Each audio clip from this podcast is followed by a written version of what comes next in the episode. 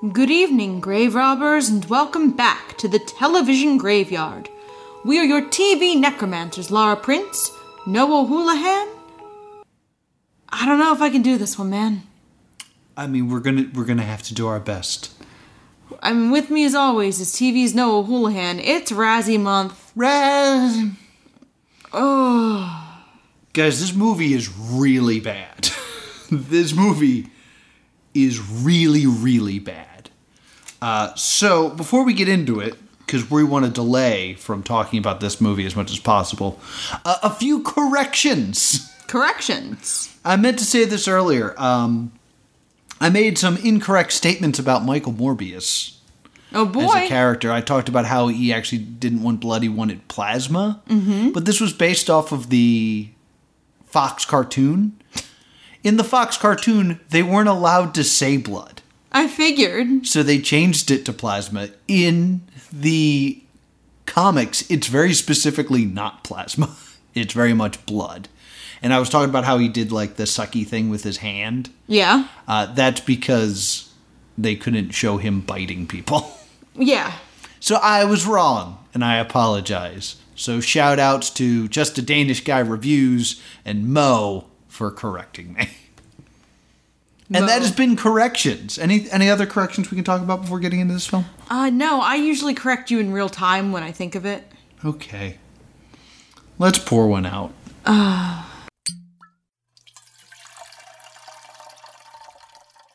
what do you got there, Laura? I have water. This was not worth a real effort drink.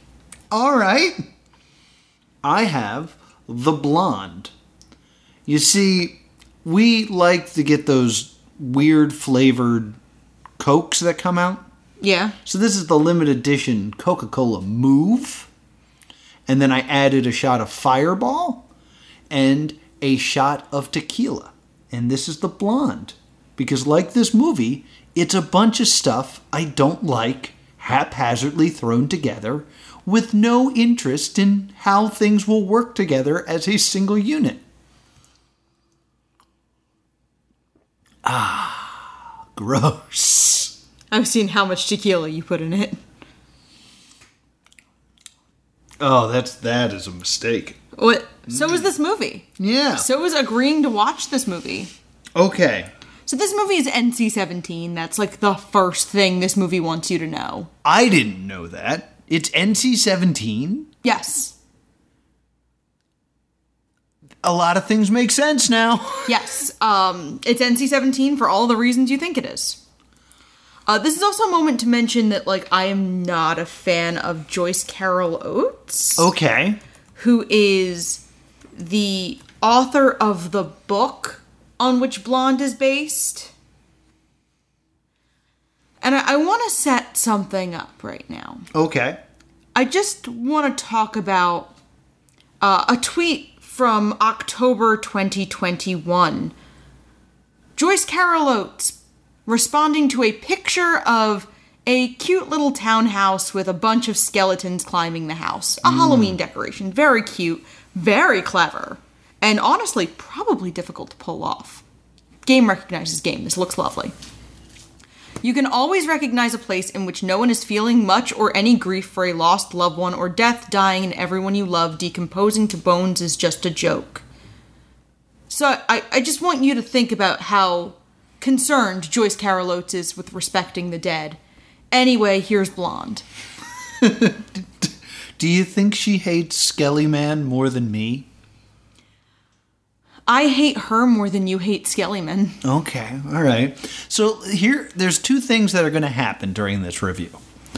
Uh, I'm going to try to keep things light, and Laura is going to get unbelievably angry.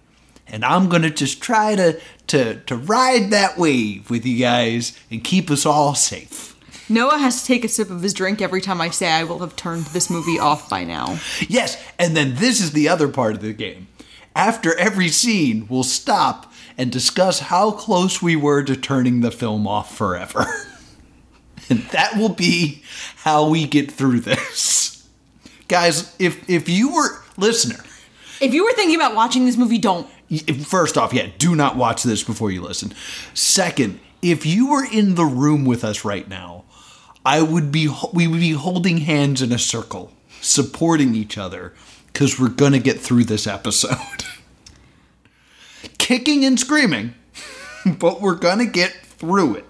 I legitimately considered not recording this. Yeah. Also, I want to drop the Heather's content warning. Yes, but please do. Um, This movie handles everything poorly. yes. And I cannot, in good conscience, recommend this to you if uh, sexual violence is an issue for you, sexual content in general, if abortion's an issue for you. Drug use, child abuse.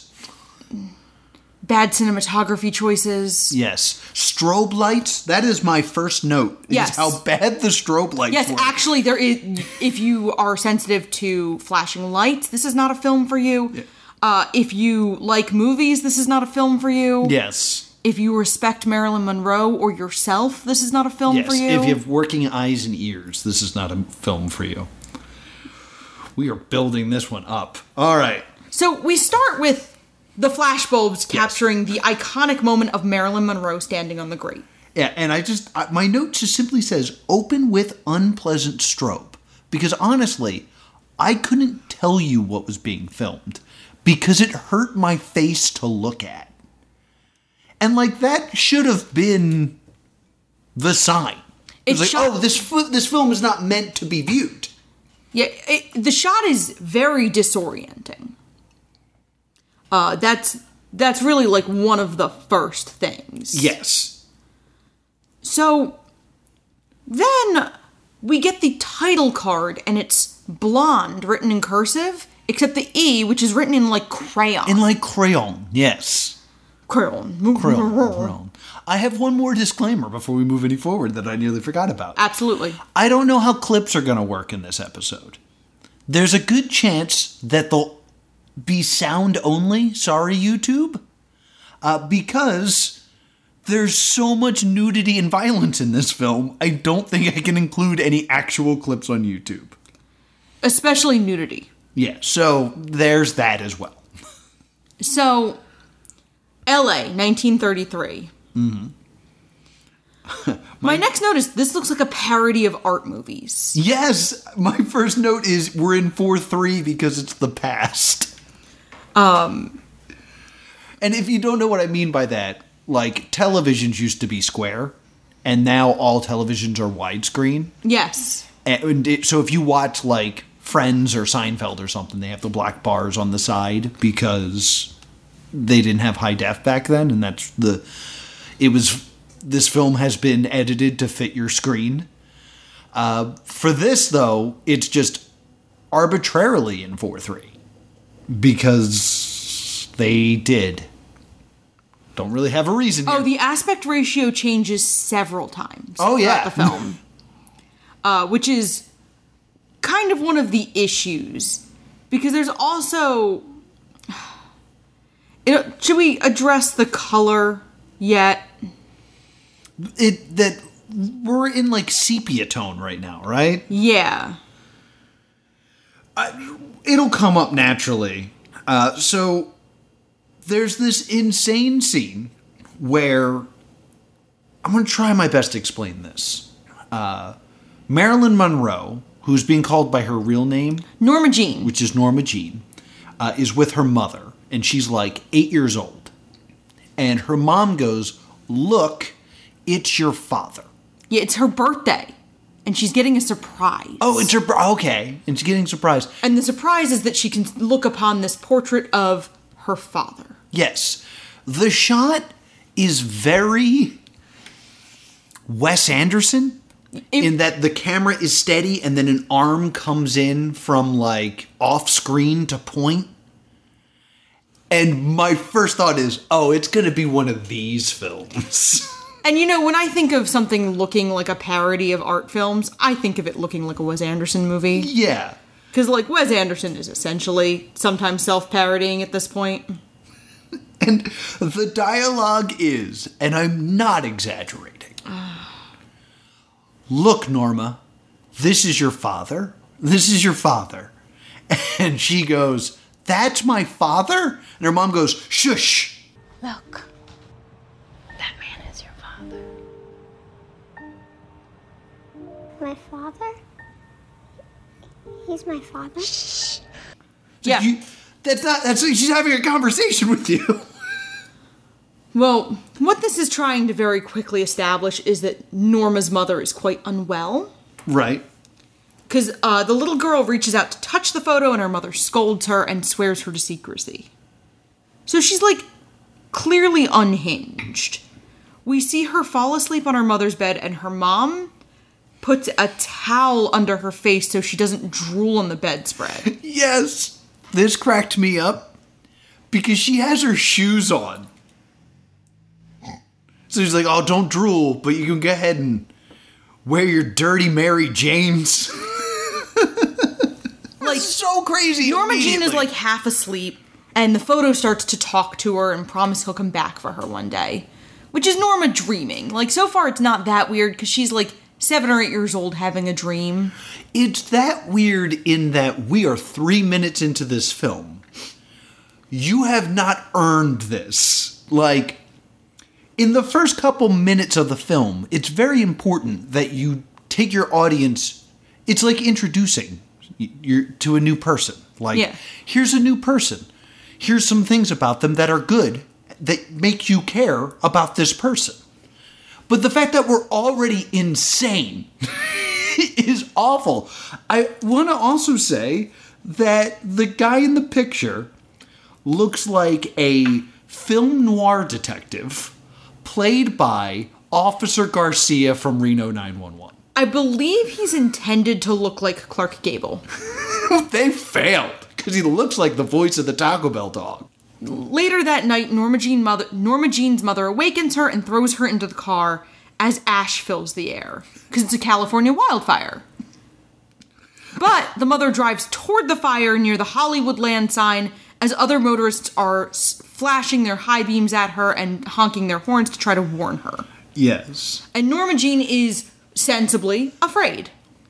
Uh, My note here says this movie was written in all caps and bolded because it's just insanity. Like everywhere they walk, there's like ash falling and it's black and white except for the fire. It's like, what? Like, it's, it's, remember when I was talking about Morbius and I was like fun with CGI? Yeah.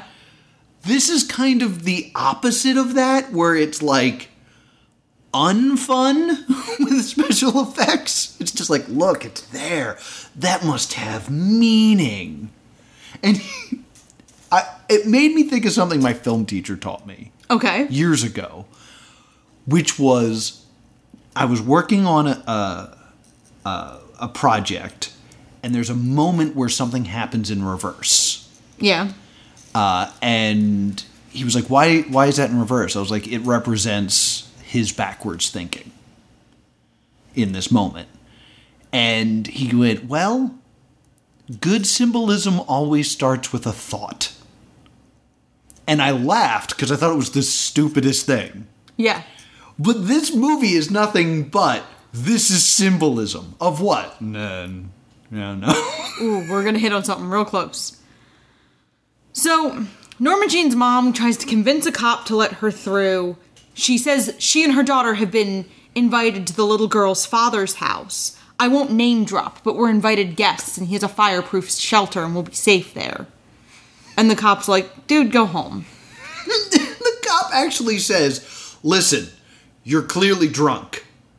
You and your little girl need to drive home." It's like, "Wait, she's drunk?" And you're be like, "Why don't you drive out of here?" like I understand it was like 1940, but I still think we were like maybe aware enough to know not to drink and drive. I know we had cigarettes for breakfast then, but still. And so then we get this scene where Norma Jean's mother sits her in the tub. They're both naked. Norma Yes. Jean complains it's too hot as her mom orders her in and then tries to drown her daughter. Yes. And this scene is prolonged. Yes. And this is the first time I went, okay, I want to turn this movie off. I sat there just with my mouth open. I said, and I quote, I don't want to watch this anymore. Because, like, there is no reason for the mother to be naked at all. No. You have a naked little girl on screen. I I will say you pretty much don't see anything on the child. You don't see anything, but like there is a moment where she runs out of her house screaming and bangs on her neighbor's door, like, we need help, we need help. And a guy opens the door and is like, What? And then her wife is like, Cover her up, what are you doing? And I was like, this is so Let's unnecessarily let's go back to the uncomfortable. let's go back to what happened immediately when she's drowning the daughter. yeah. Um, she screams that Norma Jean is cursed. You're the reason he went away. He didn't want you. Right. And that's when Norma Jean escapes and rings bells and knocks on doors. And, like, her neighbors are startled. The man kind of is in obvious shock. And the woman's like, oh my god, cover her up. The man does not, like, I, I, he does not, like, look at Norma Jean in an unseemly way.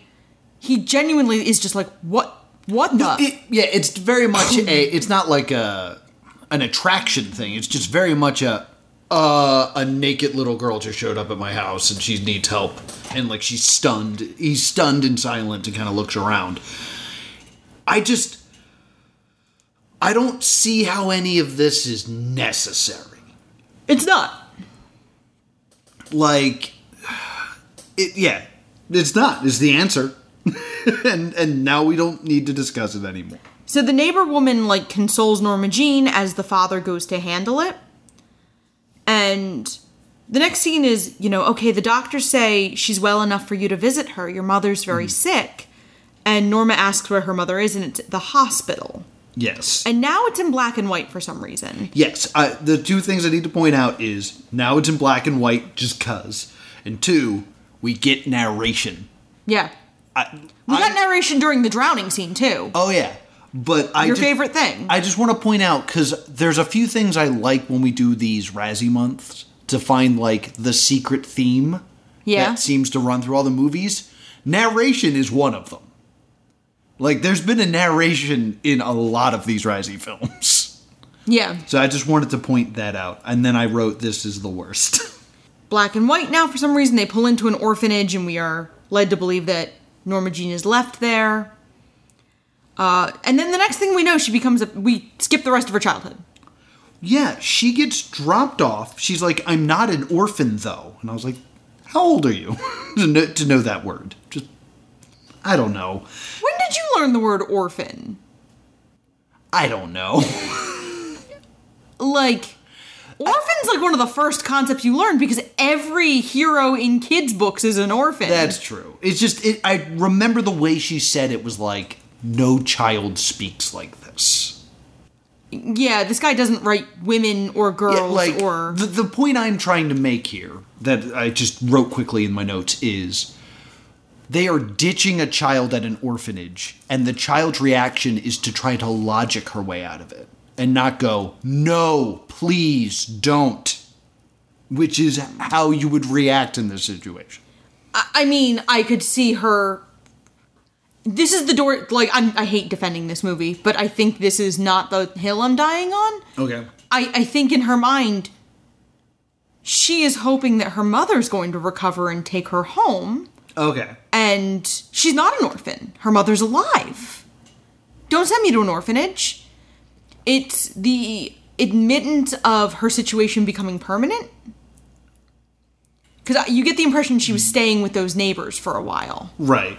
and then her situation is now permanent and So- so- it's a door slamming and she she's not an orphan she doesn't feel like she should be going to an orphanage what are you doing stop And Um, then we just cut. Yeah and now she's a pinup model under the name marilyn monroe Like, we do not learn how she gets the name Marilyn Monroe. Nope. We don't learn how she gets into the business. We don't learn anything that happens at the orphanage.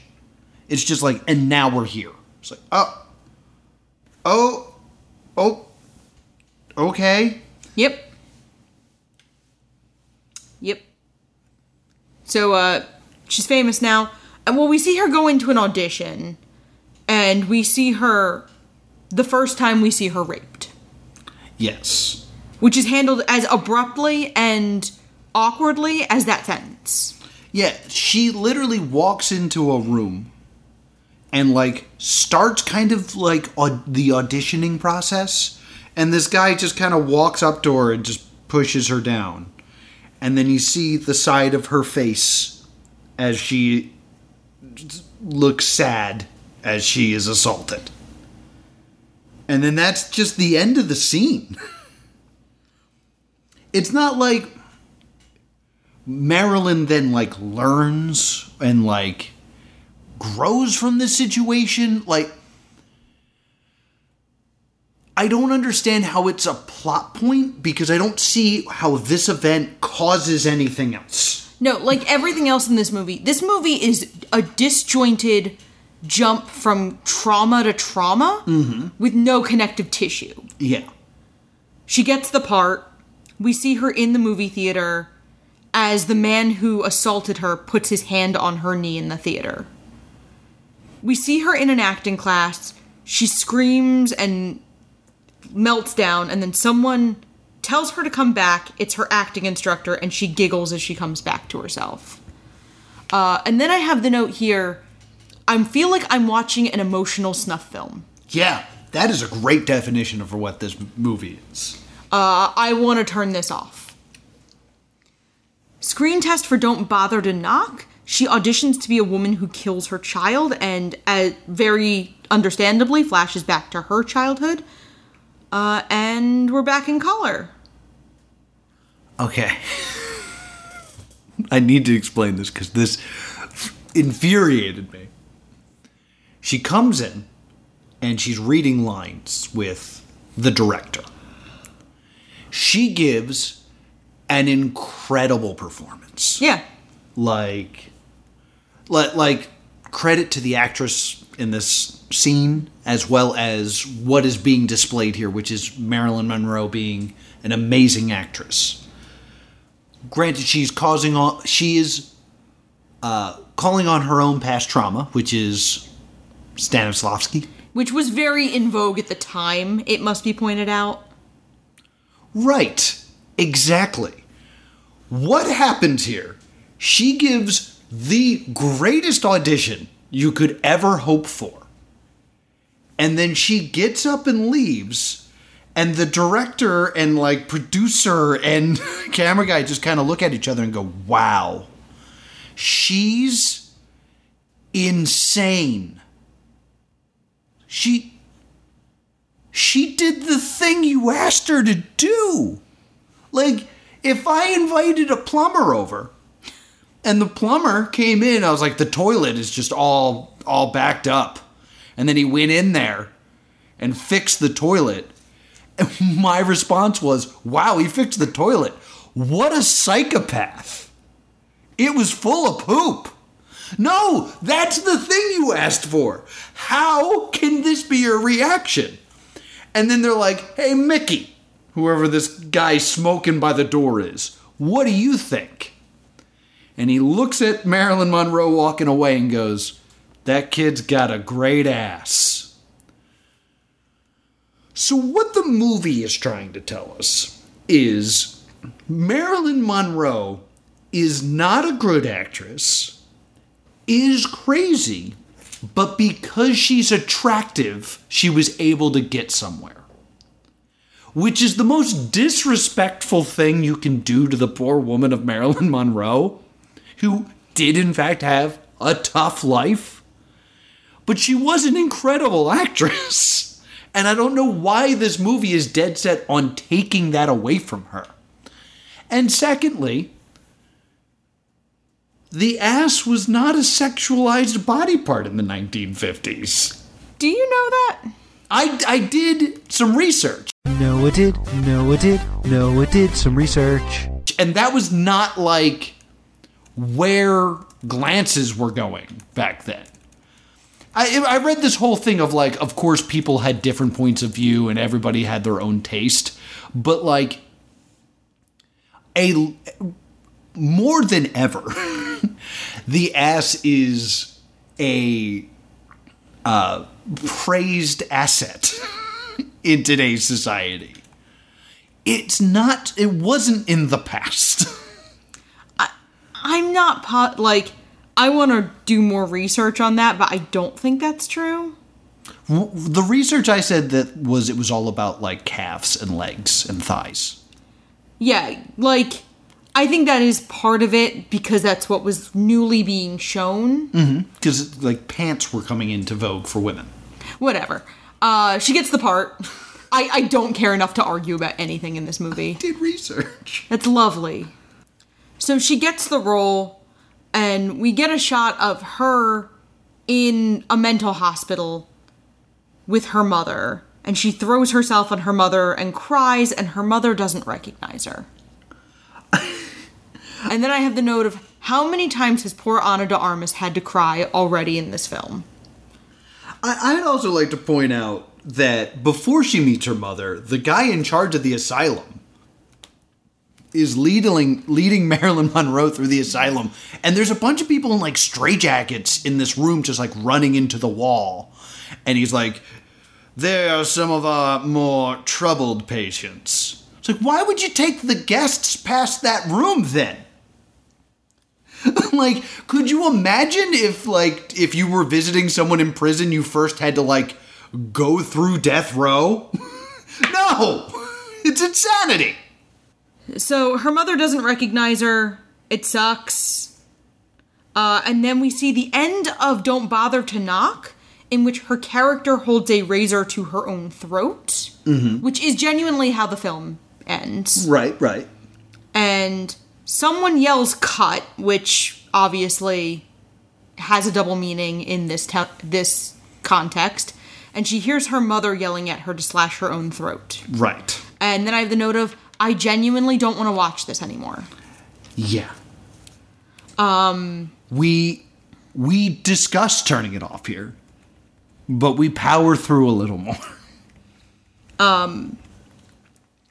Uh, I, I have the note suddenly there are subheadings because all of a sudden there's like a little thing that pops up that says what the year is. Yeah. And I was like, okay, this is new.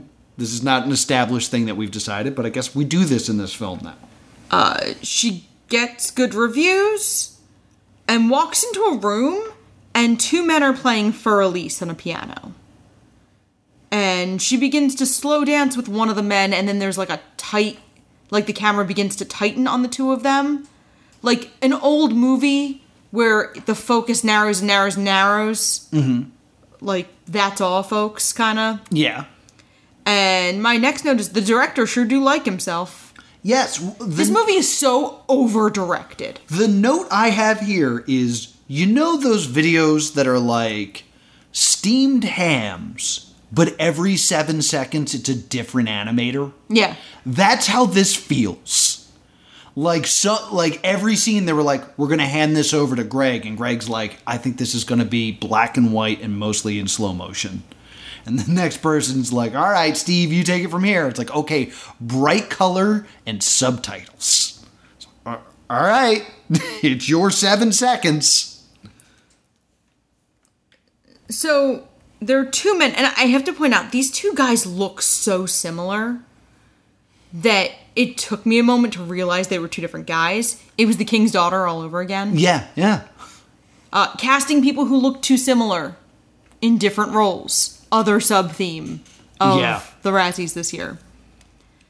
And they stare at Marilyn and tease her and call her a prude Yes. and seduce her. they seduce her because they say basically like our bodies are meant for pleasure and let's fool around so these two guys just kind of start disrobing and dear listener i swear to god it looks exactly like the orgy scene from zoolander My next note is that I wanted to remind you you said that. That was my next note. Like there's this scene where uh oh, oh what is what is her name in this in uh Zoolander? Cuz I know they just keep calling her Kmart, but I know that's not her name. Melanie from Hey Dude. Matilda. Matilda. Uh Matilda's like in the center and then like Derek starts kissing one shoulder and Hansel starts kissing the other, and she just kind of closes her eyes and vibes. That's exactly what happens here. And then the camera gets all blurry and weird. It's so bad.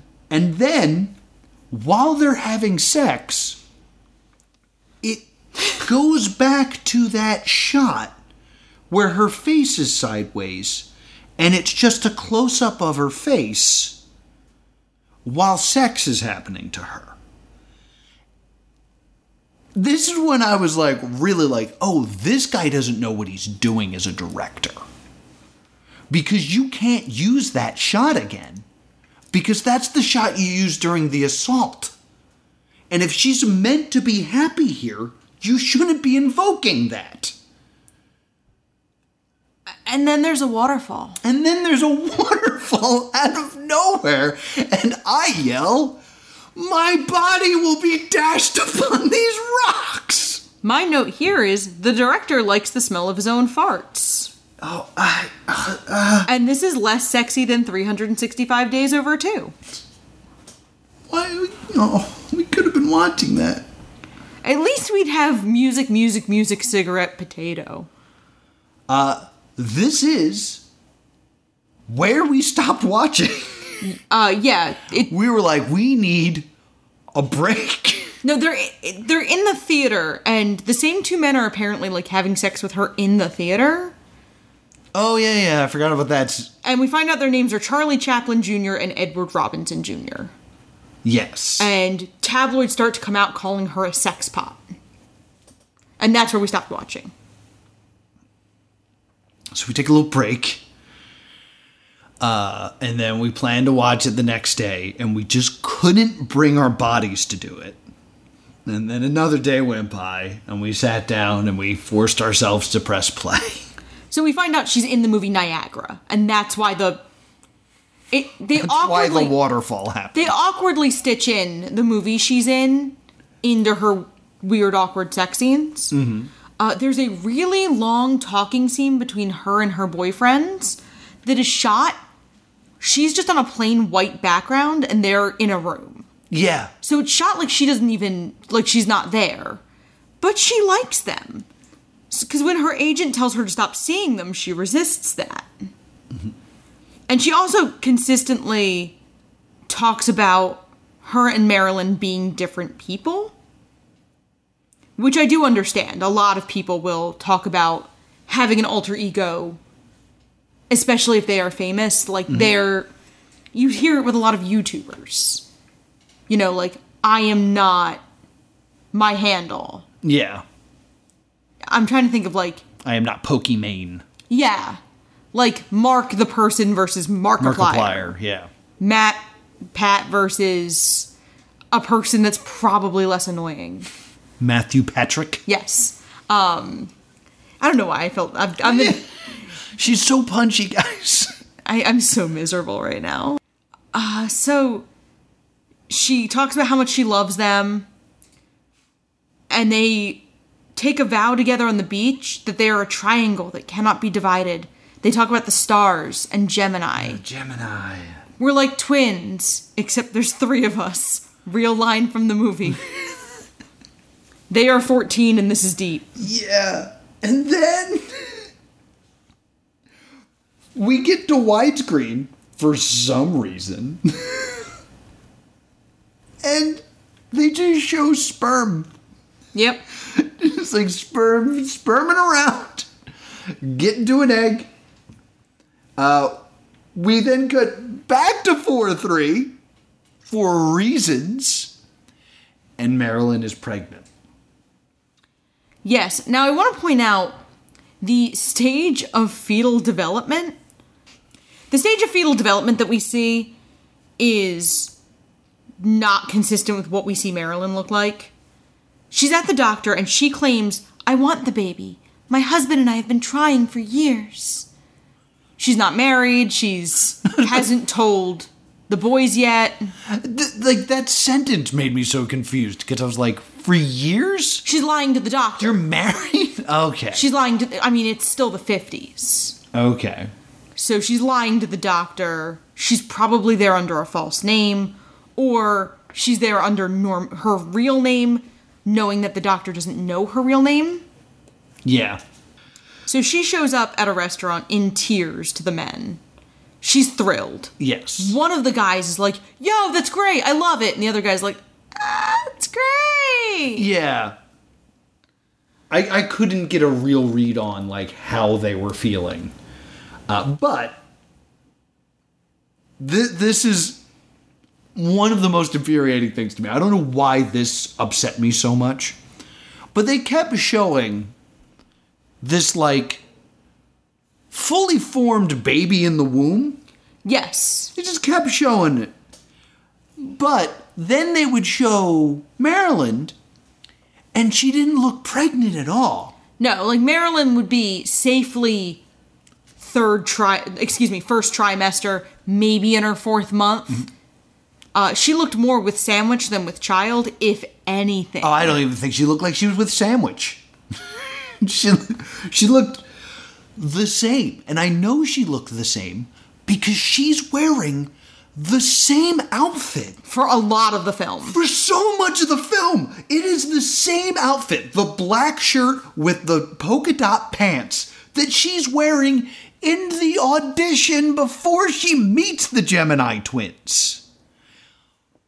Did they just not buy more costumes? Because I defy you to tell me that this was a directorial choice that meant something.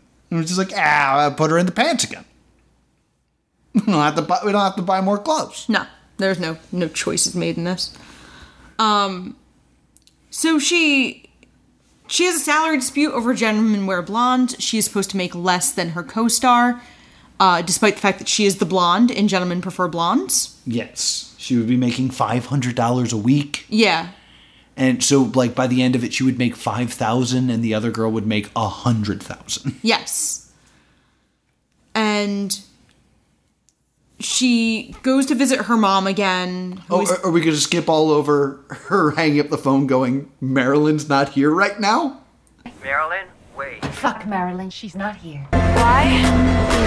Oh. Because she's dead. yeah. I was gonna. Ah, she's the actress starring in a bad dream. This whole film is a bad dream. She goes and visits her mom, who's in the bathtub, much like Taylor Swift is during the Look What You Made Me Do video. Are you happy now? Uh, Yes, and I'm very happy. She talks to her mom, who's like not paying attention to her at all. Yes, And she's like, But you did the right thing. You had your baby. I'm like, She tried to kill you. yes, in a tub. Yeah. Like, why are we invoking that scene right now?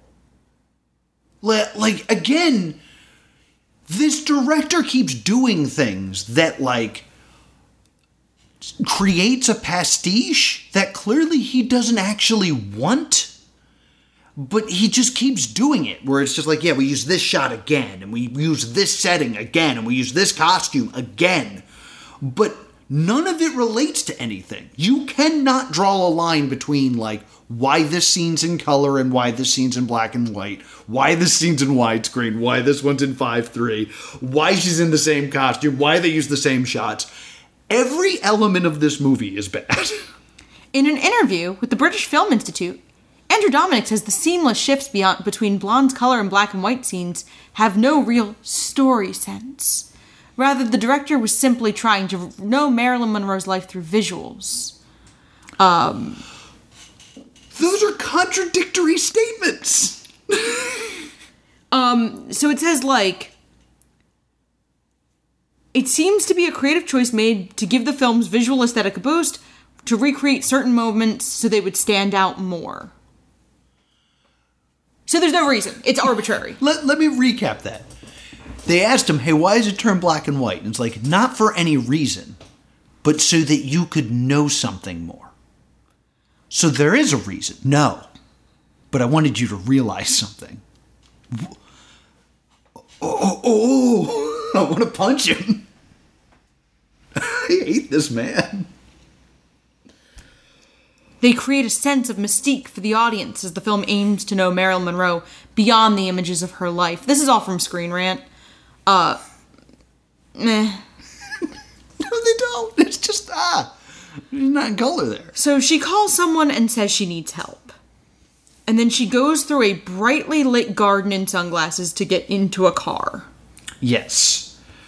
Uh, it, it should be noted that her the doctor taking care of her mom says, uh, you know, she's ill. There, she has a mental illness, and Marilyn says, "Is it hereditary?" And the doctor goes, "What?" And then the scene ends. Yeah. like, like that's the whole scene. But we are meant to to get to gather that she's decided she doesn't want to curse her child with this. Yeah. So she's going to have an abortion done.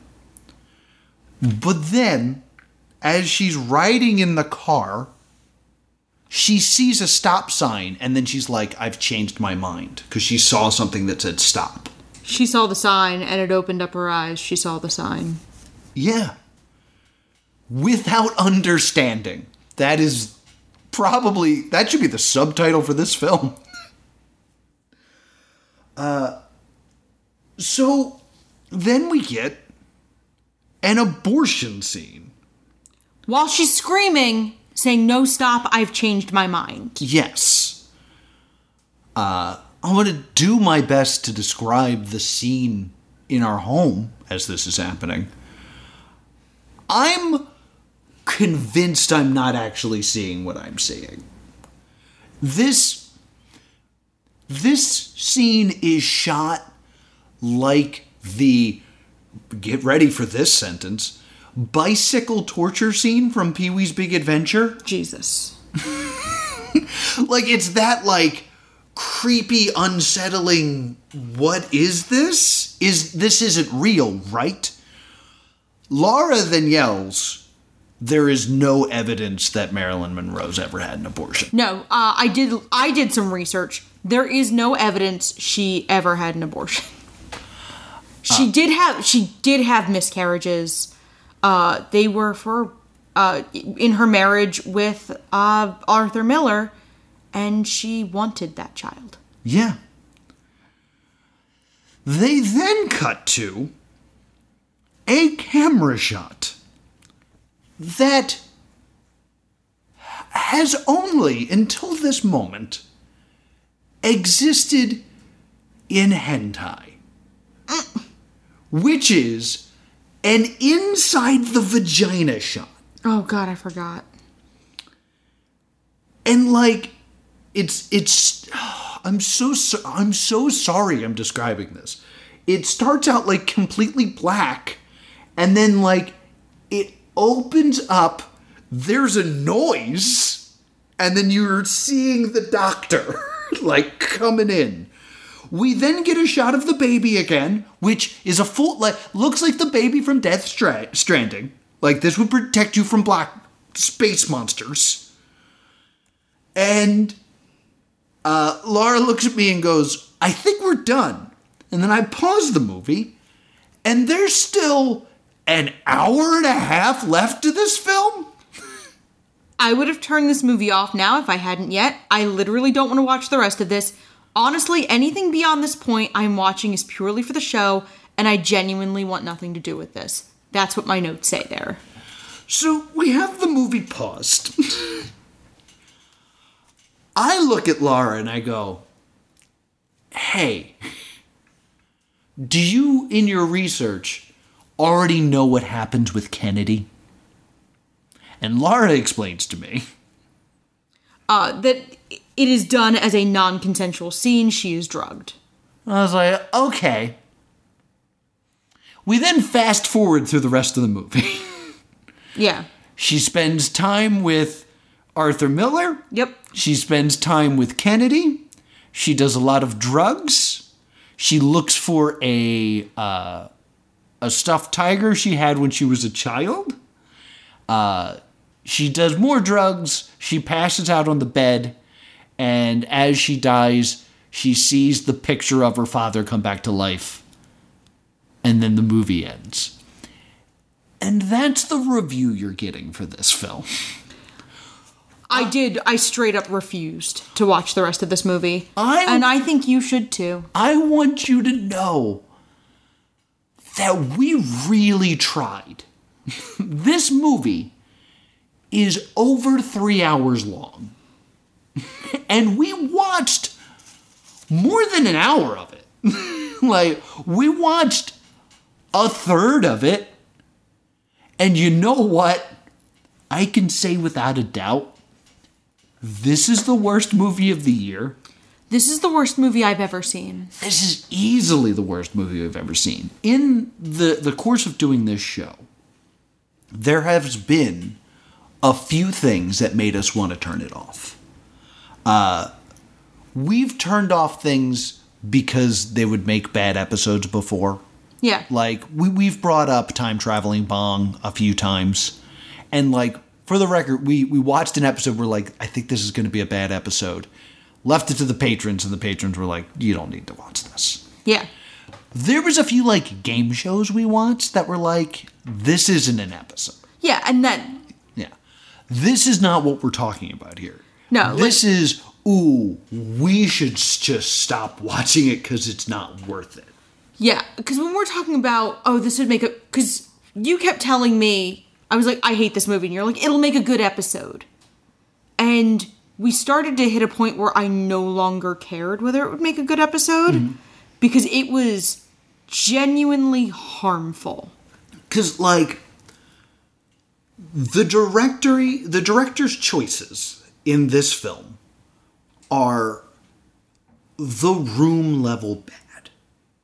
Like a level of absurdity on par with pictures of spoons Yes. the big difference is the room was not about the Holocaust.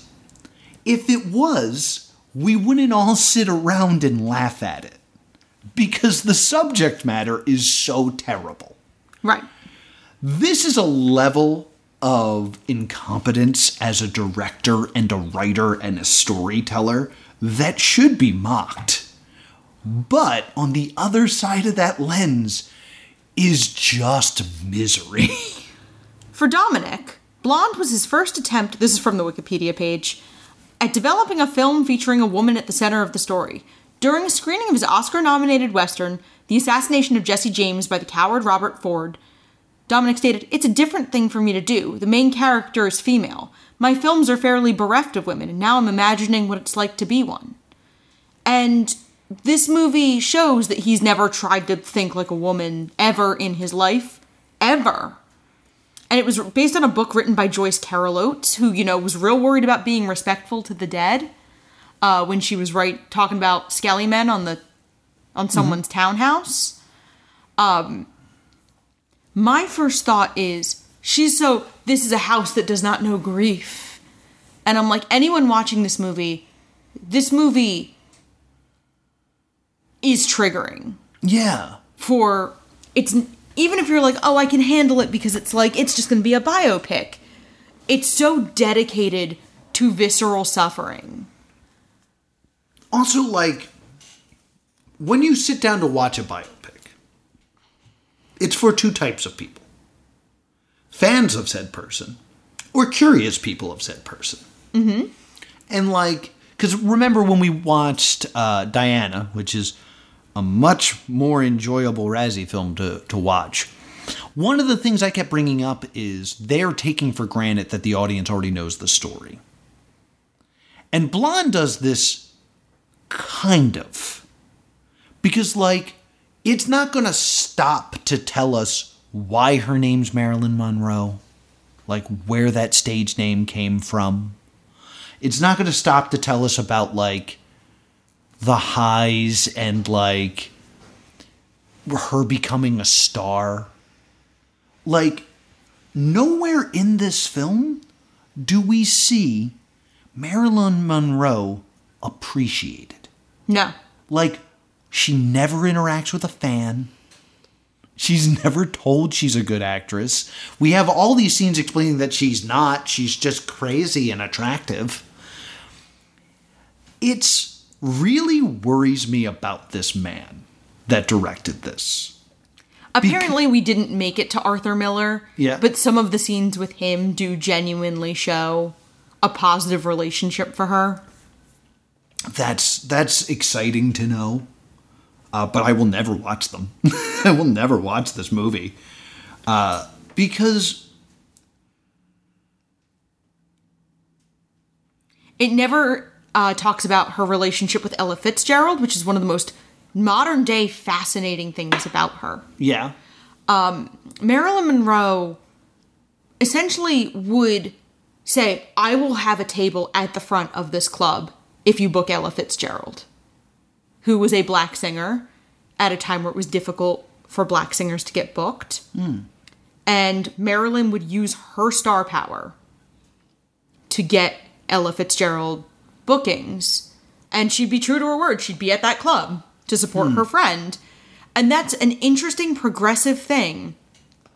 Uh, this movie also has the very poor timing to come out shortly after the overturning of Roe v. Wade and showing abortions Marilyn Monroe did not, there's no evidence that she had showing them in this light makes this movie seem bizarrely pro life. Um, but not like, but not well.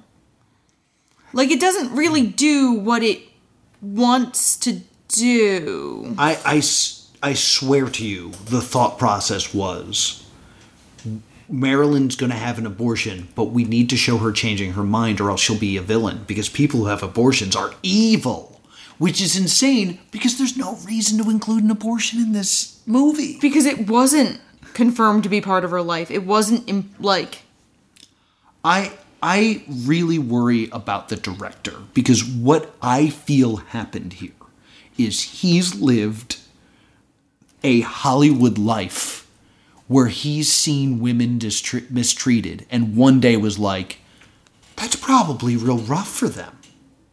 I shall tell their story. But that's the only interaction he had with women is them being mistreated by Hollywood. So that's all he has to say. Yeah, I just I hate I hated everything about this movie. I wanted to turn it off 10 minutes in. We made it about an hour and a half. It was just bad. Yeah. And it, it brings me back to the argument I have every year about the Razzies. What are the Razzie Awards? Is the Razzie looking for the 100% worst movie of the year? Because if they are, it's Blonde, and they nailed it this year. If you Yeah. hadn't heard, Blonde won. And if you're looking for zero has no value, boom, it's this film. Yeah. This film should not exist. It's so bad. But is the Razzie supposed to be that? Or is it supposed to be the best worst film? Because when I think of the Razzies and like past winners, I think about Catwoman and All About Steve and The Cats. Room and Cats. Like films that like you gotta see this movie. It's so bad. Like a movie that you watch with friends and are like and make fun of. Yeah. To me, that's what a, a Razzie should be. Based on the information and data we've gotten this year, A Razzie should be a Morbin time. yeah. I mean, the the reason it's called uh, a raspberry is you know what a raspberry is, right? I wouldn't do that in the face of blonde because it feels weird.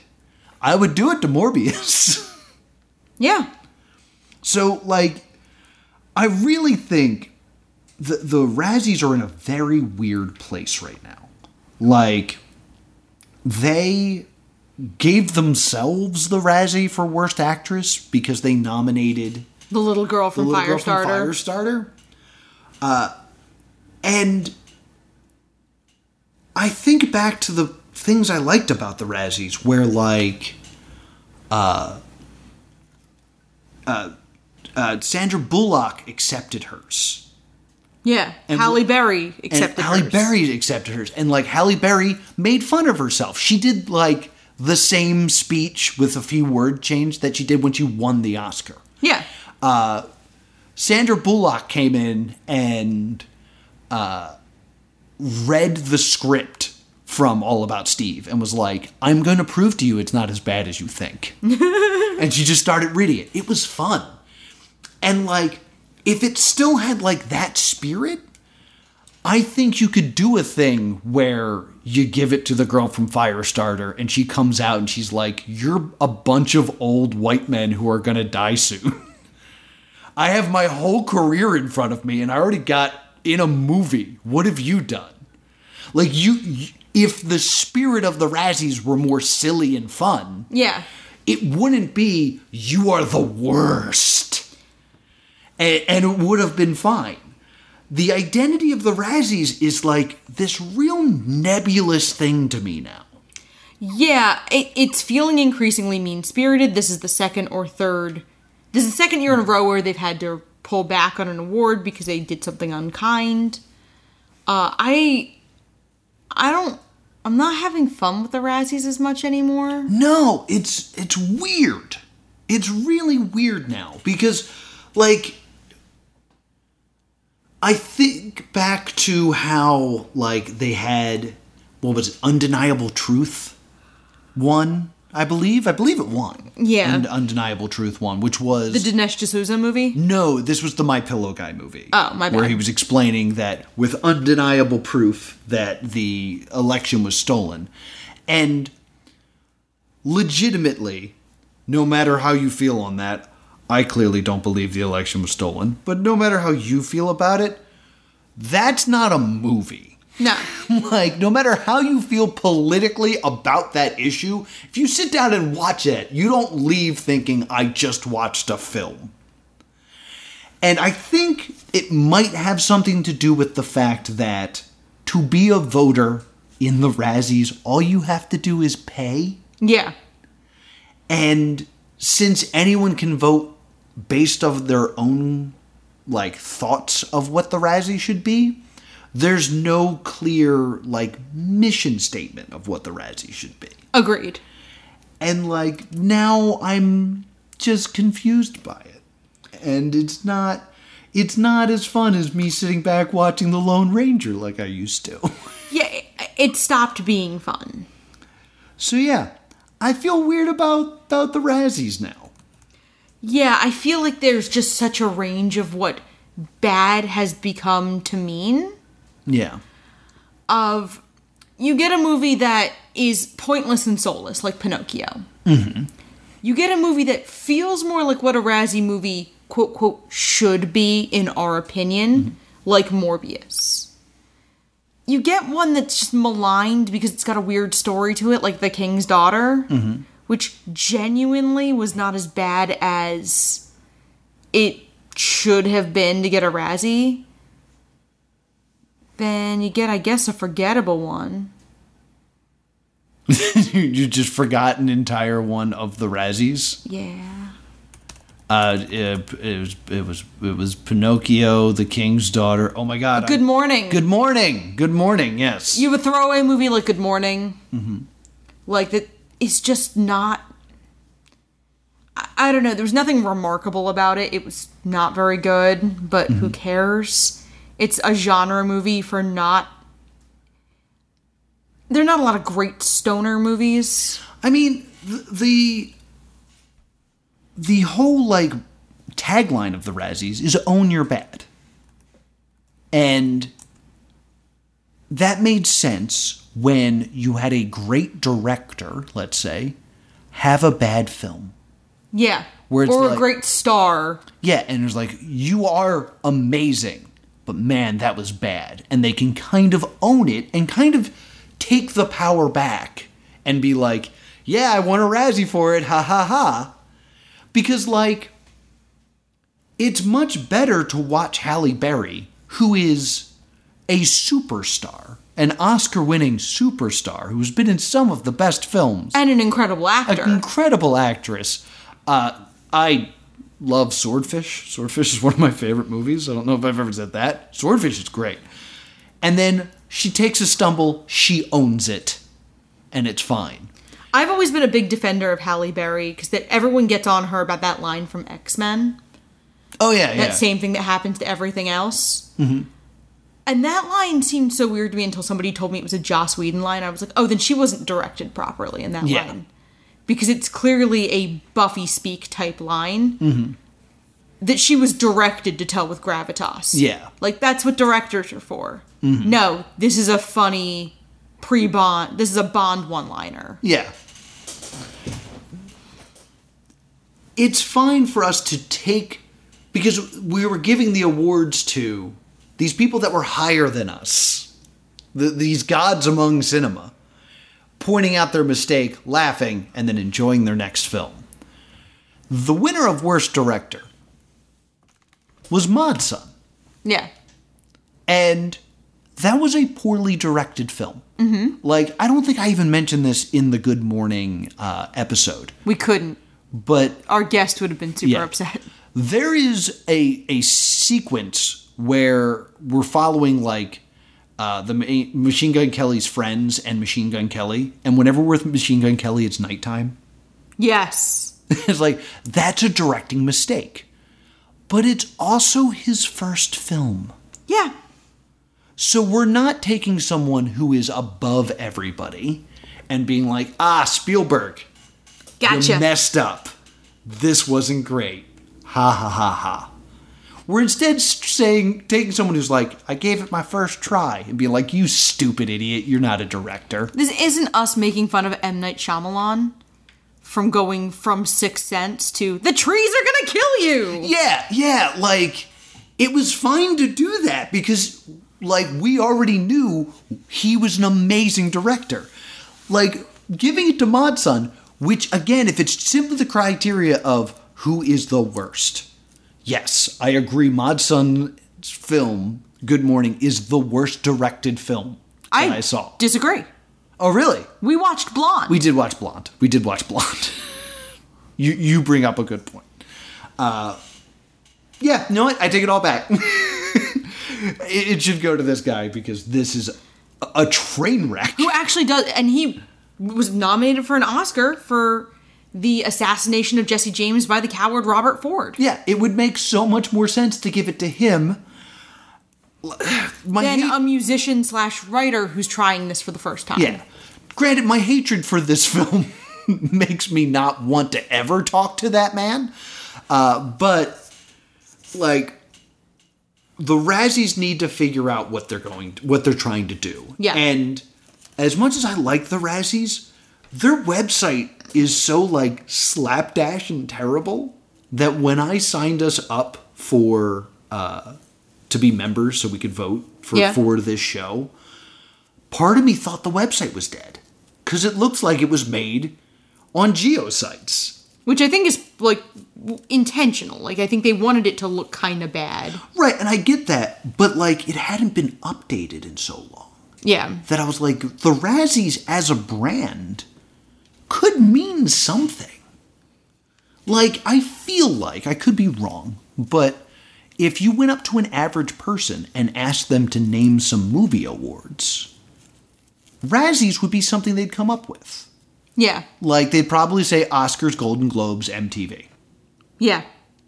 And then Razzies. Probably at least one would say the Emmys. Yeah, and someone would screw it up. But like Razzies is kind of floating around around like the People's Choice. It always makes the news. Nick Kids Choice Awards area.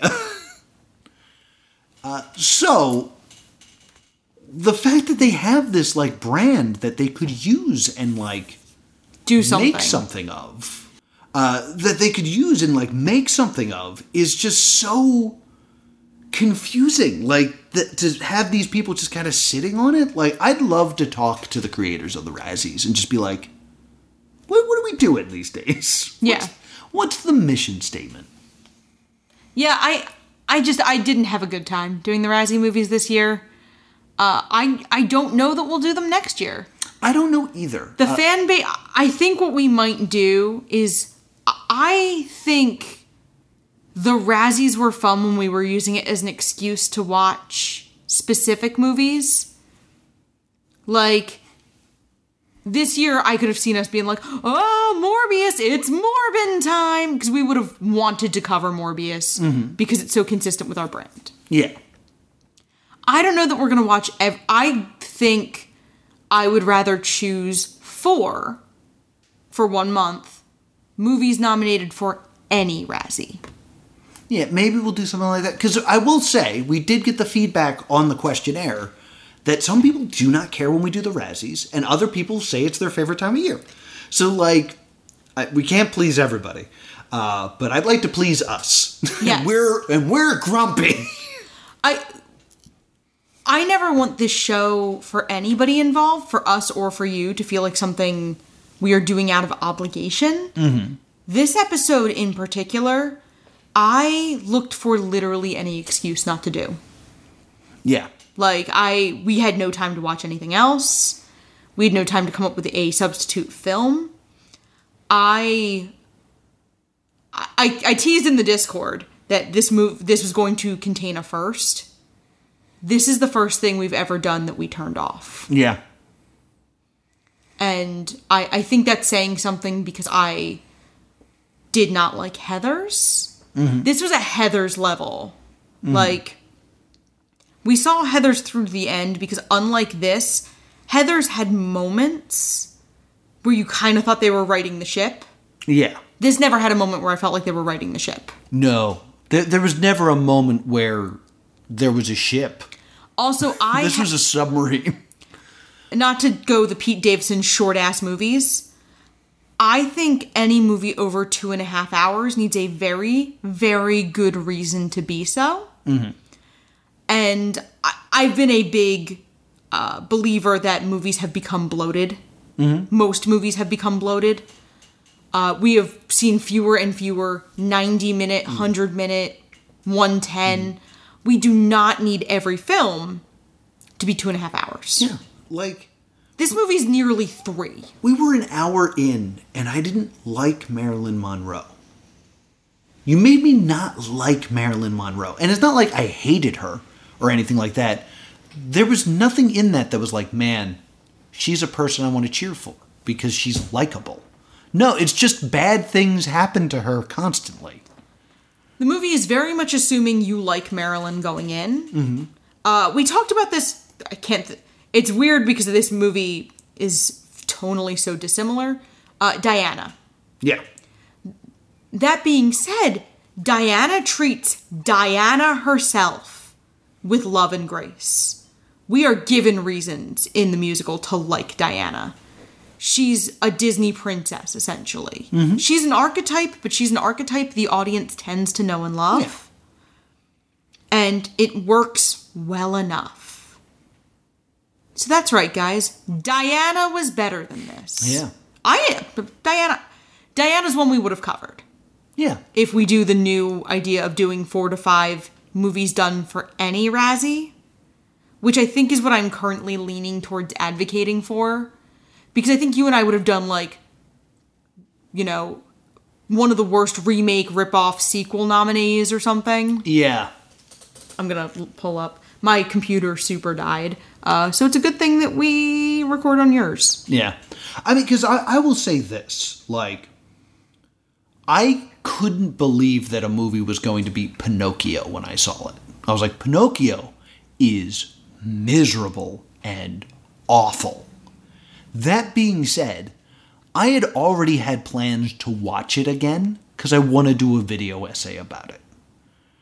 I don't want Blonde to be part of a conversation ever again. Yes. yeah. like I Disney's Pinocchio, we could make fun of it. I didn't feel bad making fun of it. Uh, I didn't have any guilt whatsoever. I was like, ha ha ha, this movie is a shameless ripoff. LOL. I'm trying to find no the worst picture. They got rid of worst actress. Oh, okay, here we go. I was looking for worst remake, ripoff, or sequel. See, we could have done Jurassic World Dominion or hmm. Firestarter or 365 days over two and mm-hmm. three. So we could have done movies that might have been a little bit more fun. Mm-hmm. I would not have any reservations, guilt, or disgust teasing Jurassic World Dominion. Yeah, exactly. Because I feel like that's more the spirit of. Because like, I don't I don't know if I mentioned this, but I, I was on Twitter because us and the patrons were all kind of watching the Firestarter story Yeah. because it was like, oh, this is kind of a thing that we're all kind of involved in because of this show. And I went on Twitter and I saw them tweet the uh, the retraction Mm-hmm. for nominating the girl from Firestarter, and immediately under that was a tweet that said, "Wow, the Razzies have lost all credibility."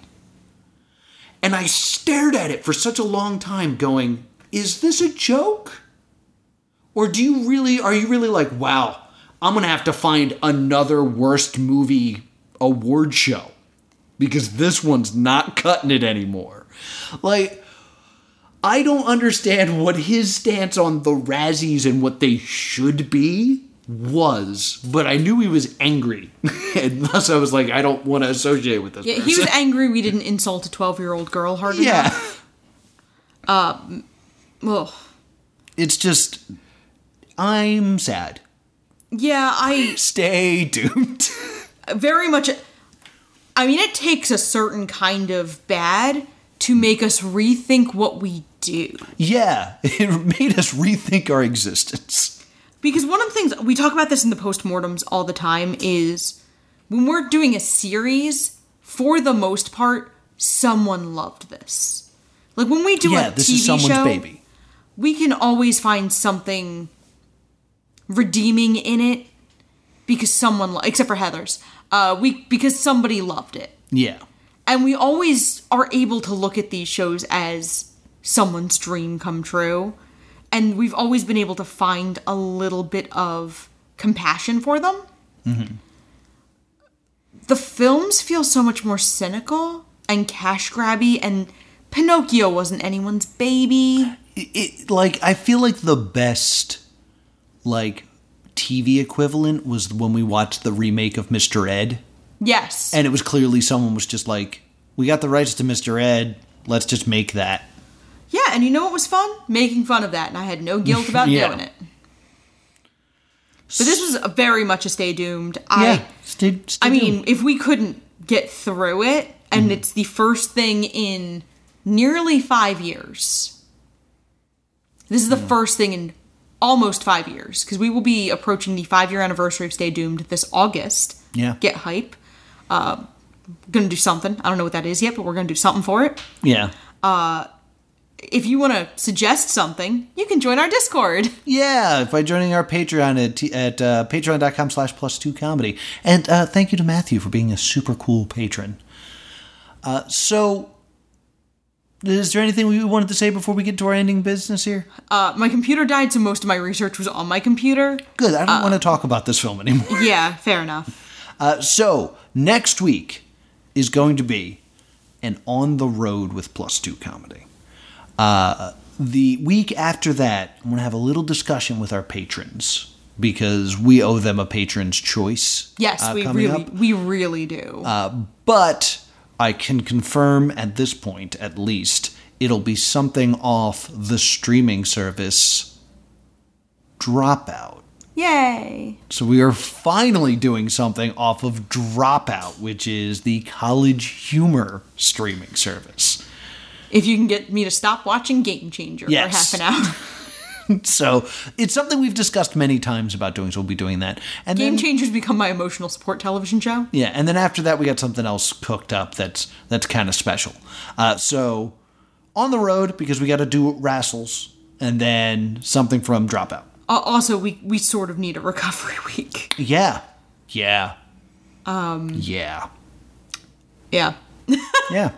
Where can people find us? You can email us at the Stay Doomed Show at gmail.com or on Facebook and Twitter at Stay Doomed. And if you want to talk to me about college humor, I'm at Plus Two Comedy.